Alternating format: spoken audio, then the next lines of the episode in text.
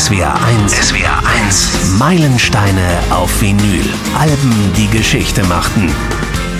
Heute geht's um LA Woman von den Doors. Am 19. April 1971 kam's raus und es war das letzte Werk der Doors vor dem Tod von Jim Morrison am 3. Juli 1971 in Paris.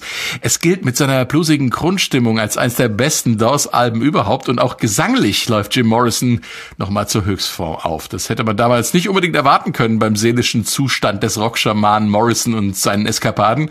Das werden wir natürlich neben der Musik auch gleich nochmal äh, beleuchten. Ich bin Frank König und so klingt das Album. Don't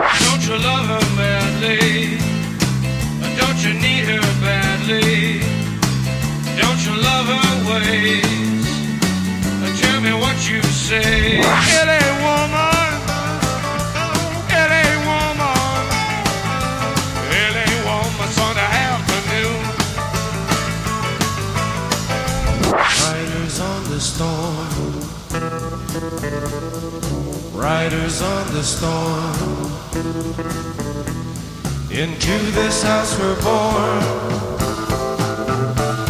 Into this world Lover Madly, LA Woman und klar, Riders on the Storm waren das. Im Studio begrüße ich SWRs Musikredakteur Christian Fahr. In einem Satz, Christian, warum ist LA Woman für dich ein Meilenstein?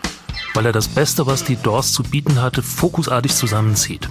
Genau wie ich aus dem Homeoffice dazu gestaltet ist SWR1 Musikredakteurin Katharina Heinius. Auch für dich ein Meilenstein, ein Satz. LA Woman ist das beste Blues-Album einer Nicht-Blues-Band. Hallo.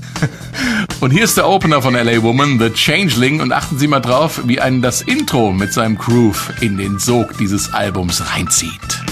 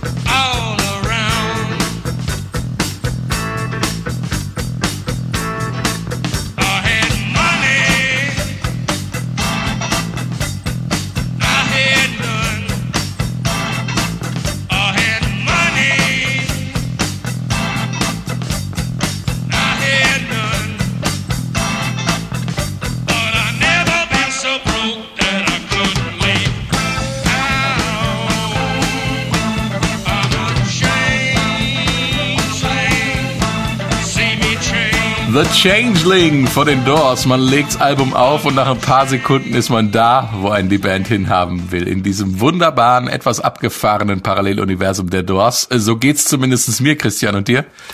ähnlich, weil äh, diese leicht bedrohliche Atmosphäre, die Jim Morrison gerne verbreitet, hier sehr gut eingefangen ist und der Groove, der ist natürlich überirdisch. Hier sind zum ersten Mal die Doors auf Funk Pfaden unterwegs. Also nicht nur äh, Rock und Blues, sondern hier wird's richtig funky, was sowohl den Bass als auch die Rhythmusgitarre anbelangt. Und dann die Orgel, die ist dann wieder im typischen Doors-Sound dazu. Und dieses Gemisch, das ist Wahnsinn. Ich finde, das klingt so ein bisschen wie Brooker T and the MGs, äh, Green Onions zum Beispiel, da haben wir genau denselben Rhythmus. Ja, ein bisschen auch nach Sex Machine, ne? Ja.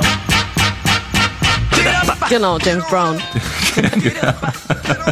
Wenn man den Titel The Changeling übersetzt, kommt der Wechselbalg äh, raus. Ich kann mir zwar ungefähr vorstellen, was das ist, aber das Wort war mir bisher nicht geläufig, Christian. Ja, ein Wechselbalg, das ist aus der, ja, wenn man es so will, aus der Volksmythologie. Ähm, wenn eine Hexe beispielsweise ein Kind in der Wiege austauscht und dafür dann den Wechselbalg hineinlegt, ein menschenähnliches Wesen, aber was natürlich und äh, nicht zur Familie gehört und das Kind dann entführt.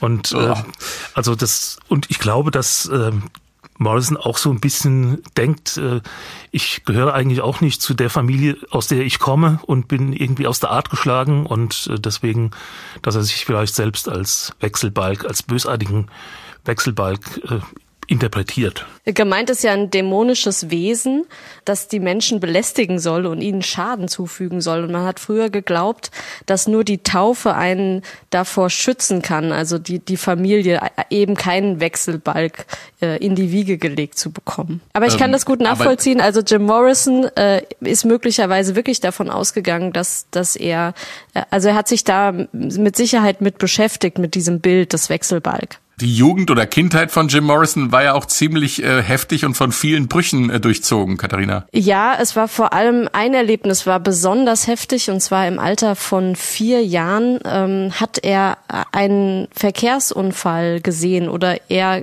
besser gesagt das Ergebnis eines Verkehrsunfalls, bei dem äh, viele ähm, Indianer gestorben sind ähm, und er hat diese Seelen der Indianer gesehen. Also sein Vater, er muss mit seinen Eltern im Auto gesessen haben ähm, äh, und der Vater muss dann angehalten haben, weil natürlich der, der Unfall sich über die, die ganze Straße gezogen hat und muss rausgerannt sein aus dem Auto, um halt noch erste Hilfe leisten zu können. Ähm, aber das hat natürlich der vierjährige Jim Morrison gar nicht so realisieren können. Er hat nur diese Energie der gestorbenen Indianer gespürt und äh, hatte das Gefühl, die Seelen der Indianer, die ziehen in seinen Körper ein. Ähm, also es geht im Prinzip um, um Seelenverwandlung und also darüber singt er ja auch immer, immer wieder in, in seinen Songs. Äh, Texte schreibt er darüber, zum Beispiel Peace Rock von, äh, vom Album Morrison Hotel, da geht's ganz dezidiert um diesen Unfall, der wirklich sehr, sehr prägend für ihn war.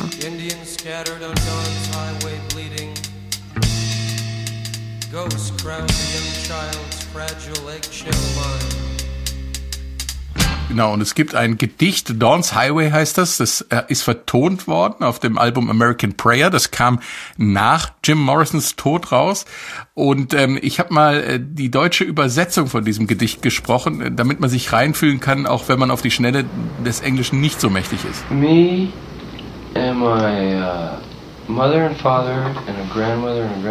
ich fuhr mit meinen Eltern und Großeltern durch die Wüste. Es dämmerte und ein LKW mit indianischen Arbeitern krachte in ein anderes Auto. Ich weiß nicht mehr, was genau passiert war, aber die Indianer lagen überall auf der Straße. Sie verbluteten. Wir haben angehalten und das war das erste Mal, dass ich Angst schmeckte. Flower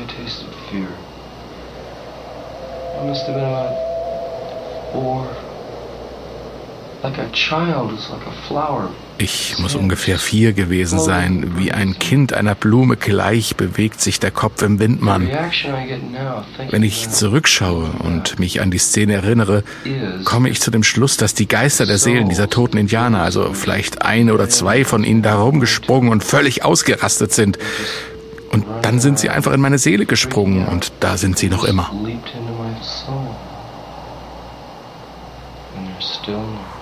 Wenn man das hört, äh, merkt man, dass die Geschichte vom Rockschamanen nicht nur ein Image war. Er fühlte sich in seiner Familie nicht wohl, wurde offenbar recht autoritär erzogen, ist auch nicht ganz abwegig. Der Vater war Kapitän eines Flugzeugträgers, also ein hoher Marineoffizier, ein Admiral, und er hatte für seine beiden Söhne zumindest äh, eine ähnliche Karriere sich erhofft. Daraus wurde nichts. Auf der anderen Seite war der Vater oft unterwegs und hat gemerkt, ähm, dem, dem kleinen Jim, der hat was auf dem Kasten und hat ihm immer Bücher mitgebracht von Philosophen, von äh, französischen äh, Symbolisten, von Rimbaud und, und, und. Und Jim Morrison hat das aufgesaugt wie ein Schwamm und hat aber seine eigene Persönlichkeit da rein projiziert und daran geformt. Und das ging natürlich immer weiter weg von irgendwelchen militärischen äh, oder, oder auch sonstigen autoritären Gehorsamsstrukturen. Er hat in, den Schul in der Schule immer wieder Schwierigkeiten gehabt, weil er die Schule halt auch dauernd wechselte aufgrund des Wohnortwechsels und äh, war, wurde verhaltensauffällig und hat das aber bis zu einem gewissen Grad auch genossen.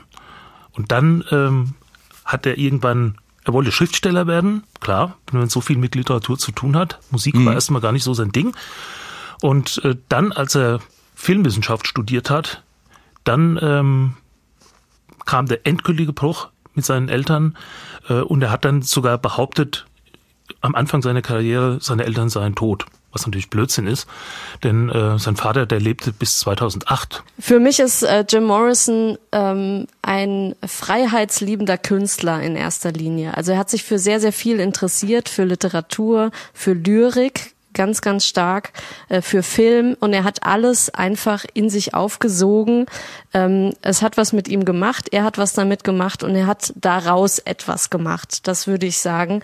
Und er war eigentlich nie derjenige, der sich eigentlich als Frontmann einer Band gesehen hat. Er wollte nämlich eigentlich zum Film.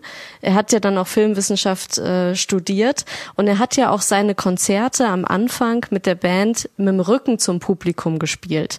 Ähm, später haben die Massen ihn auch dafür gefeiert, dass er das tat, aber eigentlich hat er sich selber eher als Poeten gesehen und das sieht man dann auch oder spürt man dann auch, dass er hat sich ja dann auch relativ schnell dann ja ähm, nach nachdem die Aufnahmen von LA Woman ähm, gemacht waren, sich auch von der Band gelöst und ist dann nach Paris gegangen. Aber die Band war ihm nie so wichtig wie seine eigene Kunst oder seine eigenen Texte, die er ja auch geschrieben hat. Wir machen jetzt mal einen großen Zeitsprung. LA Woman äh, erscheint ein Vierteljahr vor Morrisons Tod. Äh, wo stand er und wo stand die Band bei der Produktion des Albums, Christian? mehr oder weniger neben sich, würde ich sagen. Also vor allem er. Ähm, er hatte es eigentlich satt, dieses Rockstar-Leben auch, was er auf der anderen Seite genossen hat. Er hat es ja selbst herbeigeführt, er hat es inszeniert, sich inszeniert, hat aber gemerkt, mhm. er ist nur noch praktisch die Projektionsfläche für seine Fans, für die er stellvertretend seine Verrücktheiten auslebt. Er hatte mhm. starke äh, Alkohol- und Drogenprobleme, das kam hinzu und seine Gesundheit war schon angeschlagen. Also er hatte Herzprobleme und und. Und ähm, deswegen hatte er eigentlich für sich entschieden, er wird in Zukunft nur noch Schriftsteller sein und der Gang nach Paris lag da aus verschiedenen Gründen nah, um das dort zu verwirklichen. Allerdings so ganz ist es auch jetzt wieder nicht. Ähm, er hat zwischendurch auch dann noch signalisiert, dass man eine Tournee sich vorstellen könnte mit diesem LA Woman Material. Dazu kam es mhm. natürlich nicht, weil er tot war. Die Band zu diesem Zeitpunkt ähm, war auch nicht mehr ähm, so mit seinen Eskapaden einverstanden, wie sie das jahrelang mitgetragen haben. Und ähm, beispielsweise John Densmore, der Schlagzeuger, der hielt nicht so viel von Drogen. Robbie Krieger, der Gitarrist, mhm. ab und zu mal. Ray Manzarek auch ab und zu mal, aber so, also wie Jim Morrison, der an einem Tag äh, ungefähr so viel konsumiert hat wie die anderen drei zusammen in einer Woche. Ähm, das war dann irgendwie auch äh, schwierig, da wurde unzuverlässig, kam nicht zu Proben, hat Auftritte verpasst, musste teilweise Manzarek selber singen. Und äh, also die Chemie war nicht mehr so, wie sie sein sollte, umso beeindruckender das Ergebnis. Mhm. Und Jim Morrison und, äh, hatte ja auch gerade äh, einen Prozess verloren. Äh, 69 hat er sich ja auf dem legendären Miami-Konzert entblößt und dann wurde er von der Polizei abgeführt. Und dann hat das ein Jahr gedauert, also bis in den Herbst rein 1970, dass er dann halt tatsächlich wegen Entblößung verurteilt wurde und eigentlich eine sechsmonatige Gefängnisstrafe absitzen hm. äh, sollte. Ähm, also das hing ja der ganzen Band auch noch irgendwie im Nacken. Nacken. Und sie waren wirklich nicht mehr so angesagt, wie sie das mal waren. Ähm, äh, es war praktisch Jim, Jim Morrison war sozusagen der gefallene Engel, der gefallene Rockstar, der der sich der eigentlich erstmal wieder auf die Beine kommen musste mit diesem Album. Warum muss ich jetzt an den nackten Carlos Santana im Schrank aus dem Bab Podcast denken? Ich weiß es nicht. Die Aufnahmen zu dem Album waren ja auch ganz interessant. Die waren ja nicht in einem eigentlichen Studio, ne? Äh, nein, sie haben es genannt Doors Workshop. Also sie haben die Aufnahme in ihrer eigenen, äh, wie sie sie äh, liebevoll genannt haben, Werkstatt aufgenommen. Ähm, das war im Prinzip ein Proberaum. Ähm, am Santa Monica Boulevard in LA. Ähm, es war wie eine Art Zuhause für sie. Sie haben da viel Musik gemacht, viel geprobt, viele Songs geschrieben. Es gab, sie haben sich da wohlgefühlt. Es gab eine Jukebox und einen Flipperautomaten, ganz, ganz viele leere Bierflaschen, die da rumstanden, äh, ein Kabelgewirr noch und nöcher. Also es war wirklich eine kleine Mini, Mini-Bude, eine kleine verranzte Mini-Bude. So könnte man es nennen. Ähm, und sie haben dann äh, praktisch einen Trick angewandt in der damaligen Zeit. Ich gehe jetzt mal dahin, äh, weil im Homeoffice geht das ja, ich gehe jetzt mal dahin, wo die Doors Jim Morrisons Gesang damals für dieses Album LA Woman aufgenommen haben. So, ich bin jetzt im besagten Raum und ich betätige mal eine Sache. So, im Badezimmer. Im Badezimmer haben sie Jim Morrisons Stimme aufgenommen. Warum? Klar, hier halt die Stimme mehr, hier wird die Stimme größer, da muss man nicht so viele Effekte drauflegen, gab's ja damals eh noch nicht. Aber ähm, es, es klang halt direkt voller und ähm, deswegen sind sie wahrscheinlich einfach ins Bad gegangen, ins kleine Minibad von ihrem Proberaumstudio. Ich habe aber mal gelesen, dass die Bierkästen da auch standen im Bad. Ja, noch schlimmer, ist er ja noch über die leeren Bierflaschen gestolpert beim Rein- und Rausgehen. Ganz spannend ist auch die Besetzung. Die, ähm, die Band, die Doors, die hatten ja keinen Bassisten. Es ist, äh, ich weiß nicht, gibt's sonst noch eine bekannte Band ohne Bassist? Christian, du müsstest das doch wissen. Trio. Aha, aha, aha. ja, stimmt. Ähm, äh, eher selten und bei Live-Geschichten haben die Keyboards immer so ein bisschen den Bass mitgespielt und ähm, manchmal hatten sie auch Gastmusiker und auch bei diesen Aufnahmen war ein Gastmusiker dabei, der ist nicht ganz unbekannt in der Szene. Ja, Jerry Sheff hat damals bei Elvis in der Band gespielt, zum Beispiel Aloha von Hawaii, da sieht man ihn äh, neben Elvis stehen. Und äh, das ist ein ganz hervorragender Bassist.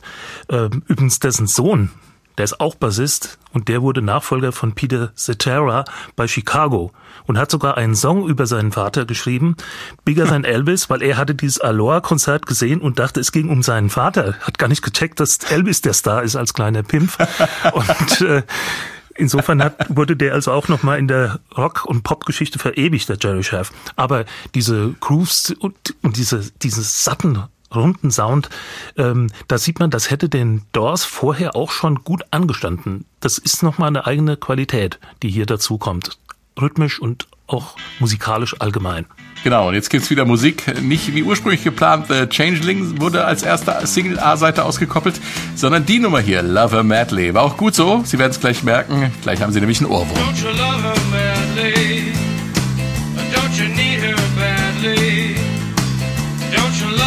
Ways?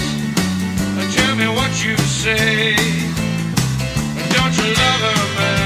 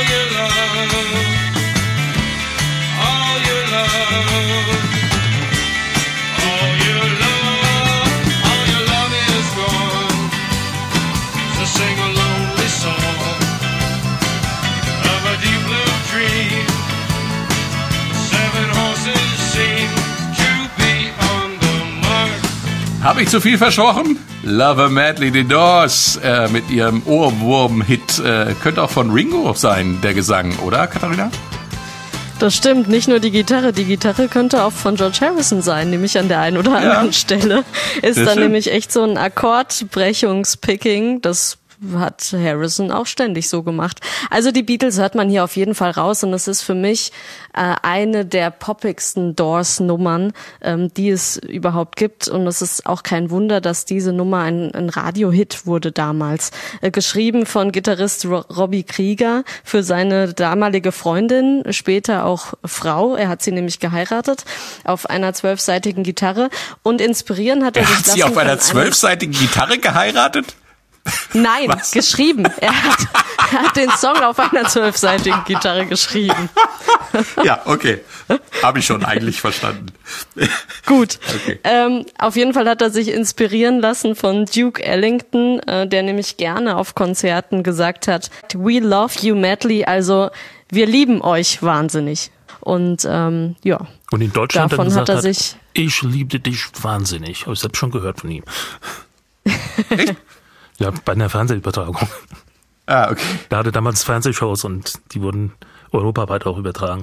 Klingt ja aber auch sehr folkig, ne? Die Doors an dieser Stelle. Also da hatten sie ja auch einen Hang zu so zu so äh, shantyhaften Seemannsliedern und so Sachen, die, die man so ein bisschen mitschunkeln kann.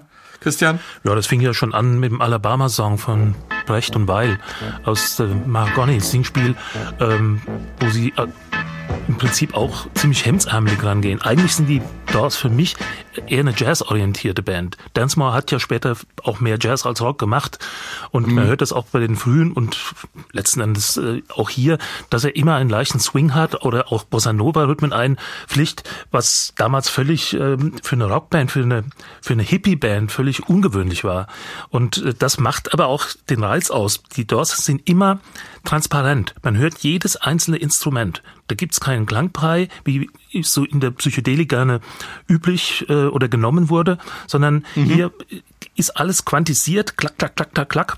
Und ähm, auch die Orgel, die Manzarek spielt, äh, so eine Vox Continental, die hat einen ziemlich dünnen Klang. Wenn man das mit einer Hammond vergleicht, äh, das kann man gar nicht vergleichen, ist das ein, ein Spielzeuginstrument. Aber es passt natürlich genau hier in dieses Konzept rein, was auf Transparenz setzt. Für Blues ist es nicht geeignet. Wenn man trotzdem Blues drauf spielt, wird's interessant. Christian, ähm, ich fand es total schön, dass du gerade gesagt hast, ja, die Doors klingen transparent, man hat jedes Instrument rausgehört und so viele verschiedene Stilrichtungen, weil halt jeder Instrumentalist, jedes Bandmitglied hat seine Stilrichtung mit einbringen können. Sie haben sich nicht auf eine Stilrichtung eingeschossen oder festgelegt oder haben gesagt, wir schreiben jetzt einen Blues-Song oder wir schreiben jetzt eine Boogie-Nummer oder äh, R&B oder gehen Richtung Soul. Jeder konnte, und das ist wirklich besonders, jeder konnte seine Stilrichtung mit reinbringen, mit, mit reinfließen lassen. Ray Manzarek hat ja auch zum Beispiel, der hat ja eine klassische Ausbildung äh, am Piano und spielt hier Keyboard, ja. Und er hat zum Beispiel auch in einem Song auf dem Album Frédéric Chopin mit reingebracht. Also ein, ein, ein, ein klassischer Komponist in dem Sinn und hat sein Solo ähm, auf eine Suite von ihm aufgebaut. Ähm, also das finde ich wirklich das Besondere bei den Doors. Jeder durfte bleiben, wie er ist. Und das ist nicht selbstverständlich. So, Katharina, jetzt äh, raus mit der Sprache. Welcher Song ist denn das, dem Frédéric Chopin zugrunde liegt? Das ist Hyacinth House. Was ein Zufall, dass wir den gerade hier haben.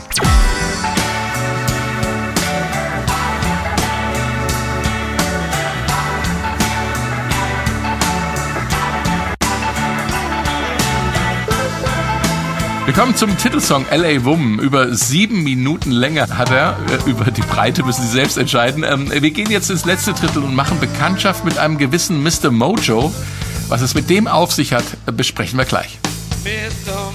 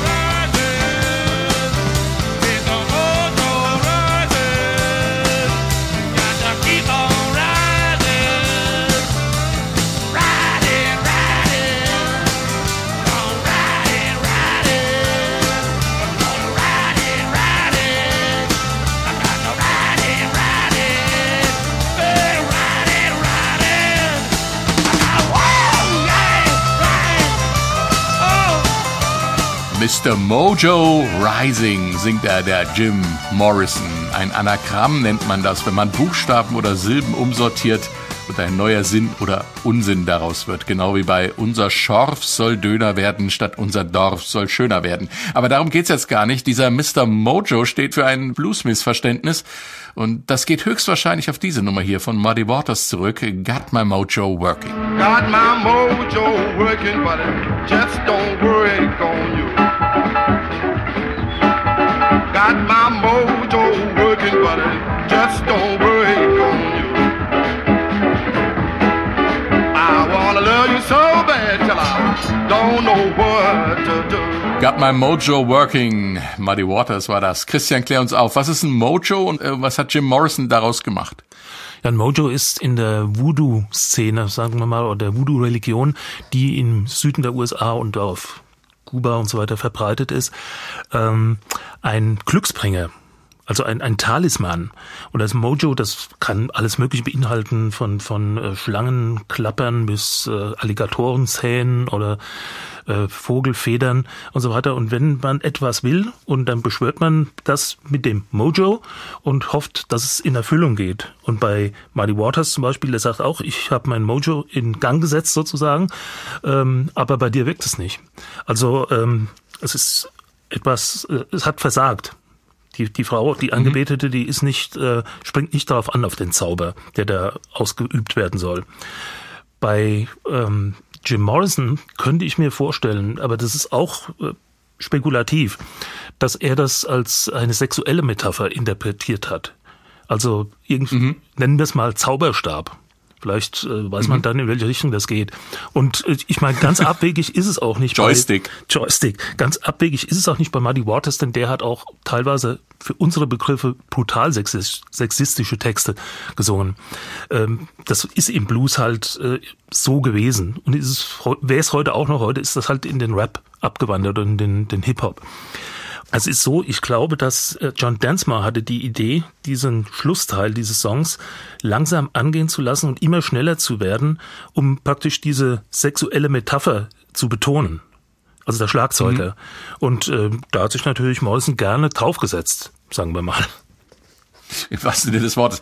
Ähm, aber es ist ja irgendwie schon so, dass er, dass er etwas sehr Komplexes und ähm, Spirituelles äh, dann in so eine rein sexuelle Kiste sch- schiebt. Da könnte man ja schon die Assoziation bekommen, dass äh, der weiße Blueser sozusagen ähm, sich da irgendwelcher sexuellen Metaphern bedient, die ähm, eigentlich viel komplexer sind, als, als er sich das vorstellt. Oder meinst du, er hat das gewusst? Ich schätze, der hat es gewusst, aber der hat bewusst auch diese Doppeldeutigkeit mal nicht nur in Kauf genommen, sondern forciert. Weil das Provokante gehörte bei ihm ja dazu. Äh, Und, und ähm, ob er jetzt äh, sich überlegt hat, dass das schwarzen Menschen beleidigen könnte, ähm, ich glaube, dass er nicht, dass er das so nicht reflektiert hat, zumal er auch ja sich nie in einer irgendeiner Form rassistisch geäußert hätte. Zumindest die Sprache. Wir würden auch heute nicht mehr Indianer eigentlich sagen, sondern Native Americans. Er spricht da, äh, wie wir ja gehört haben, von Indians, was heute eigentlich auch ein No-Go ist in den USA. Und trotzdem sieht er Ähm, sich als Schamane. Und das spielt dann auch noch eine Rolle mit. Wenn, wenn ich Schamane bin, dann kann ich vielleicht auch äh, mit Mojo umgehen. Ah, okay. Katharina, LA Woman ist ein Song übers Rasen, äh, nicht über den Rasen, sondern über das Rasen. Wenn man in, in den USA überhaupt von Rasen auf der Autobahn sprechen kann, auf dem LA Freeway Richtung Los Angeles oder andersrum Richtung San Francisco. Es geht um Freiheit, aber die Aufnahmen für Morrisons Gesang äh, haben ja genau unter den Vorzeichen stattgefunden, die du eben geschildert hast, nämlich klaustrophobische Enge im Bad. Ähm, äh, von LA Woman gibt's übrigens exakt eine Live-Aufnahme der Doors äh, aus Dallas in der äh, Star Fair Music Hall am 11. Dezember 1970 war das. Äh, gibt's auch auf dem Bootleg, habe ich aber jetzt nicht gefunden. Also wir haben den zumindest nicht. Ähm, zu mehr Aufnahmen kam es nicht, natürlich nicht, weil mh, Morrison starb, bevor diese Tour zum Album LA Woman äh, starten konnte. Äh, das Album ist eng mit seinem Tod in Paris im Juli 71 verknüpft. Katharina, was ist da genau passiert? Wie lange haben wir noch Zeit? Die Kurz- oder die Langfassung? Weil es ist so umfangreich, wirklich, was da ich passiert finde die ist. Kurzversion äh, wirklich äh, ausreichend in, in dem Podcast, weil es geht ja nicht um den Tod, sondern um die Geschichte. Nur wir können nicht die Geschichte der Platte erzählen, ohne darauf nochmal einzugehen. Okay, Ja. alles klar. Ich halte mich äh, kurz. Ähm, naja, also nach äh, das Album war fertig im Januar 1971 und Februar, März haben sie dann noch abgemischt und den letzten Song, den sie abgemischt haben, war Riders on the Storm und danach hat Jim Morrison gesagt, so, ihr seht mich jetzt erstmal nicht mehr wieder, ich steige aus der Band aus und ich fliege mit meiner Freundin Pamela Curson nach Paris. Dazu muss man wissen, Jim Morrison, haben wir viel drüber gesprochen, hatte ein äh, äh, massives Alkoholproblem und Pamela Curson war heroinabhängig. Äh, Jim Morrison war aber dem Heroin jetzt weniger zugetan. Also er hat den eigentlich hat das eigentlich vollkommen abgelehnt. Also für ihn war Alkohol und andere Substanzen okay, aber Heroin wollte er auf gar keinen Fall. Und die beiden sind nach nach Paris gegangen. Äh, Jim Morrison eigentlich, weil er eben auch eine Pause von den Doors brauchte oder sich auch wieder finden wollte, um Kraft zu tanken und auch um vom Alkohol loszukommen, was er nicht geschafft hat. Ähm, und dann waren die beiden dort ähm, und sind so mehr oder weniger jeder für sich sein, ihre, ihre, seine Wege gegangen. Zuerst waren sie in einem, in einem Hotel untergekommen und dann hatten sie tatsächlich auch eine Wohnung, so als Untermiete bei einer französischen Schauspielerin. Das hat Jim Morrison alles ganz gut gepasst, weil er konnte schreiben, er konnte sich um mit seinen Gedichten auseinandersetzen und konnte da wirklich für sich auch sein. Ähm, ähm, hat sich in Cafés aufgehalten, in Antiquariat, ist in Antiquariate gegangen, hat viele Filme geschaut, hat äh, auch Straßenmusikern immer großzügig Trinkgeld gegeben, hat die unterstützt. In jedem Fall hat er getrunken wie ein Loch und geraucht wie ein Schlot, ähm, kann man so zusammenfassen. Ähm, und er hat dann auch Beschwerden bekommen, er ist krank geworden oder er war vorher sowieso ja auch schon krankheitsmäßig angeschlagen, bellenden Husten, ähm, hat auch Blut gehustet und so.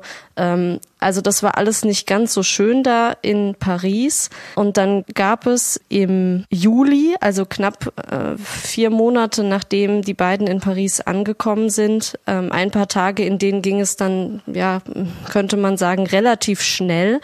Offiziell ist Jim Morrison an Herzstillstand gestorben. Ähm, und jetzt ranken sich aber um seinen Tod ganz, ganz viele unterschiedliche Gerüchte oder mehrere Versionen sind da äh, unterwegs, weil die Leiche von Jim Morrison beerdigt wurde, bevor überhaupt die Öffentlichkeit wusste, dass er gestorben ist und bevor man, weil es wurde ja eine natürliche Todesursache diagnostiziert, deshalb ähm, hat man die Leiche auch nicht mehr obduziert.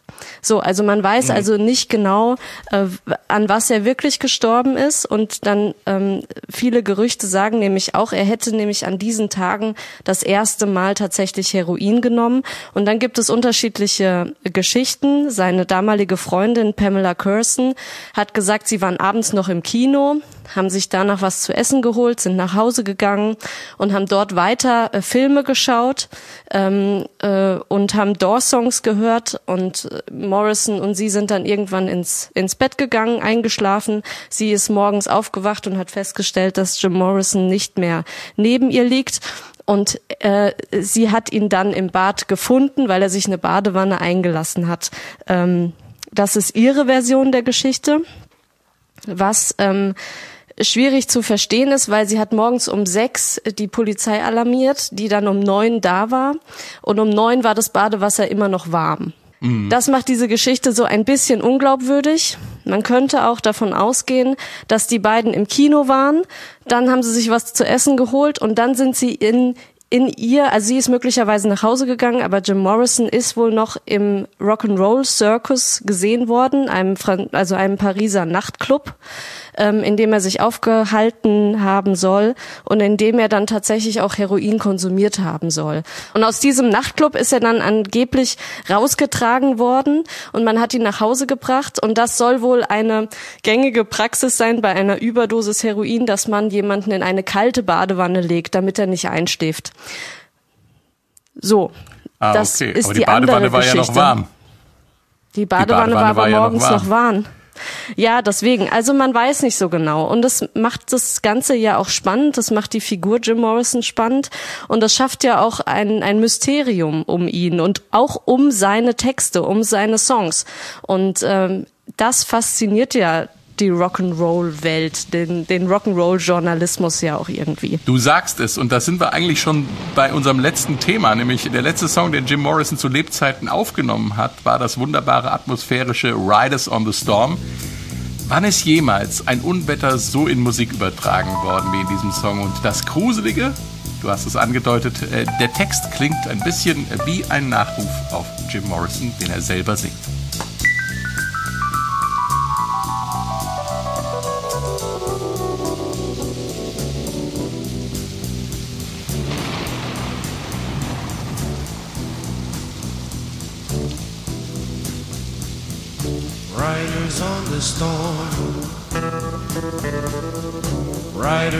The storm. Into this house we're born. Into this world we're thrown. Like a dog without a bone, an actor out alone. Riders on the storm.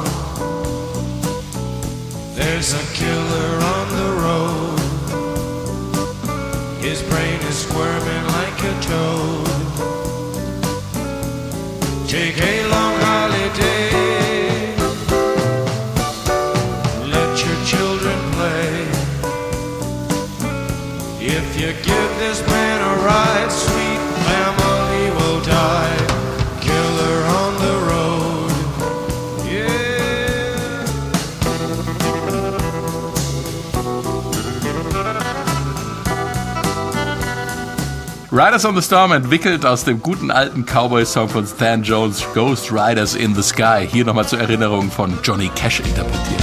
Ghost riders in the sky.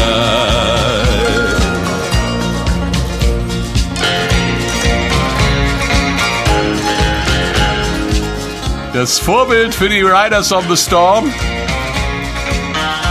Die Ghost Riders in the Sky.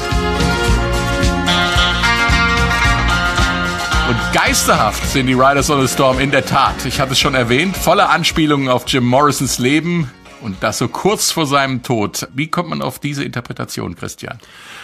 Das hängt mit dem literarischen Werk auch von Jim Morrison zusammen, weil er hat immer eine ähnliche Motivlage aufgegriffen und äh, also nicht nicht immer, aber häufig und offenbar gab es da auch, zumindest hat er das gesagt, ein immer wiederkehrender Traum, bei dem er bestimmte äh, Szenen als Anhalter, also als Hitchhiker erlebt hat. Und äh, auf den Straßen, er ist früher oft per Anhalter gefahren und hat dann auch sich vorgestellt, äh, er könnte ja zum Beispiel auch ein, ein Mörder sein, der von, von Ort zu Ort trampt, um irgendwelche Morde zu begehen. Und gleichzeitig äh, trotzdem auch dieses ähm, spirituelle, diese spirituelle Banderschaft, die da läuft, weil das die die die Riders on the Storm, die das ist sozusagen der der Anhalter, der auf den Gewitterwolken mitgenommen wird. Und ähm, da das eine ziemlich äh, sagen wir mal, unbehauste Geschichte ist und wenig zielgerichtete, entspricht das dann auch wieder dem Charakter von Jim Morrison, der sich auch hat treiben lassen durchs Leben in gewisser Hinsicht. Zwar bestimmte Dinge gewollt hat, aber letzten Endes nicht selbstdiszipliniert genug war, um das dann so umzusetzen, wie er es gerne gehabt hätte. Auf der anderen Seite, wenn es anders gewesen wäre, hätte er dieses Charisma nicht entwickelt. Das ist auch klar. Aber es ist zum Beispiel auch bezeichnend, dass er in der Zeit, als dann äh, LA Woman entstand, dass er sich hat gehen lassen. Er wurde also wieder dick, was er als Kind schon gewesen Mhm. war und trug jetzt Bart. Also der war jetzt nicht mehr der Lizard King, der da praktisch das ähm, Sexiest Man Alive, ähm, der mit freiem Oberkörper und, und enger Lederhose da praktisch äh, den Posterboy gab. Das war rum und das wollte er auch nicht mehr. Katharina, der Song hat ja eine unglaubliche atmosphärische Dichte. Ähm, Man glaubt ja wirklich im Regen zu stehen. Äh, Wie bekommen die Doors das genau hin? Ja, das ist für mich Art Rock vom Feinsten. Ähm, sie bekommen das aufgrund des Arrangements hin. Sie haben ähm, einen Bass, der von unten treibt und drückt und der so eine Art Ritt ist auch, ne, der das Ganze vorantreibt. Und dann haben sie natürlich Donner- und Regeneffekte dabei. Und äh, ganz, ganz wichtig hier als Sound ist das Fender Rhodes. Ne? Was ja wirklich so, eine, so einen klirrenden Regen so von, von oben nach unten äh, fallen lässt. Das ist äh, wirklich soundmalerisch vom Feinsten. Besser kann man es nicht machen. Riders on the storm. Riders on the storm. Und interessant finde ich auch, also der Manzarek spielt auf dem Fender Rhodes im Blues und der Robbie Krieger auf der Gitarre zitiert teilweise tatsächlich Ghost Brothers in the Sky dazu, was eigentlich gar nicht passt. Das eine ist, wie gesagt, ein Blues und das andere ist ein Country-Song.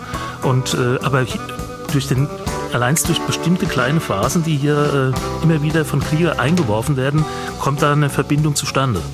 Und, und, ja. und Densmore haut auf dem Reitbecken viel rum. Das gibt auch so diesen flirrenden, möglicherweise regnenden Effekt. Das ist was anderes, als wenn ich jetzt auf die Snare draufhaue, äh, wie in ihrer. Äh, hier ist das so, so wie so ein leichter Dauerregen, der so Tröpfel, Tröpfel, Tröpfel äh, vonstatten geht.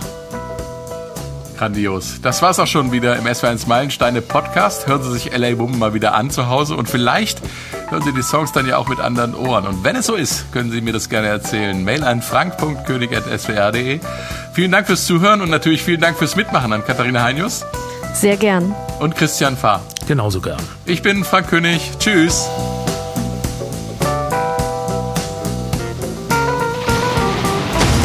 Woche, ein Album, ein Stück Geschichte. Die S41 Meilensteine.